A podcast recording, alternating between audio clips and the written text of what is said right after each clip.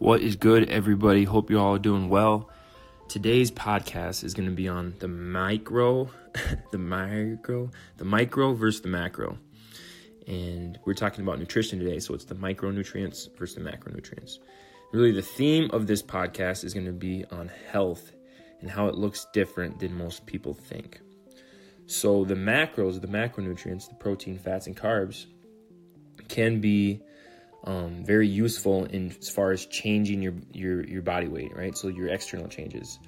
If you want to lose weight, if you want to gain weight, if you want to lose fat, gain muscle, that's primarily the driving force in that area. Your micros is your internal health, your hormones, all your bodily systems, your micros are responsible for. And really, this theme is on health. And if you think about it, a lot of people can look good, like look on the outside, have a six pack, look good to a lot of people, look appealing, but they can still be deficient in lots of areas as far as micronutrients are concerned. If you look at a bodybuilder, right, when they're getting ready for a show, and they're looking really cut and they're very low body fat percentage, they look really good on stage, but that's probably one of the most unhealthy,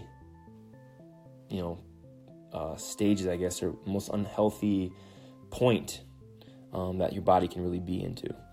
So, looks can be deceiving. Sorry, I can't talk.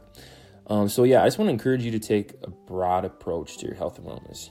It's okay to look really good, and I'm all for that, but also be somewhat concerned or focus somewhat on your micronutrients. Make sure that you're getting plenty of vitamins and minerals and you're not deficient in a lot of different areas.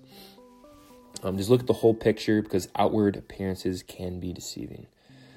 So that's just kind of what was on my mind today. Something that I'm going to take a step towards is just really putting more focus on the micro versus the macro.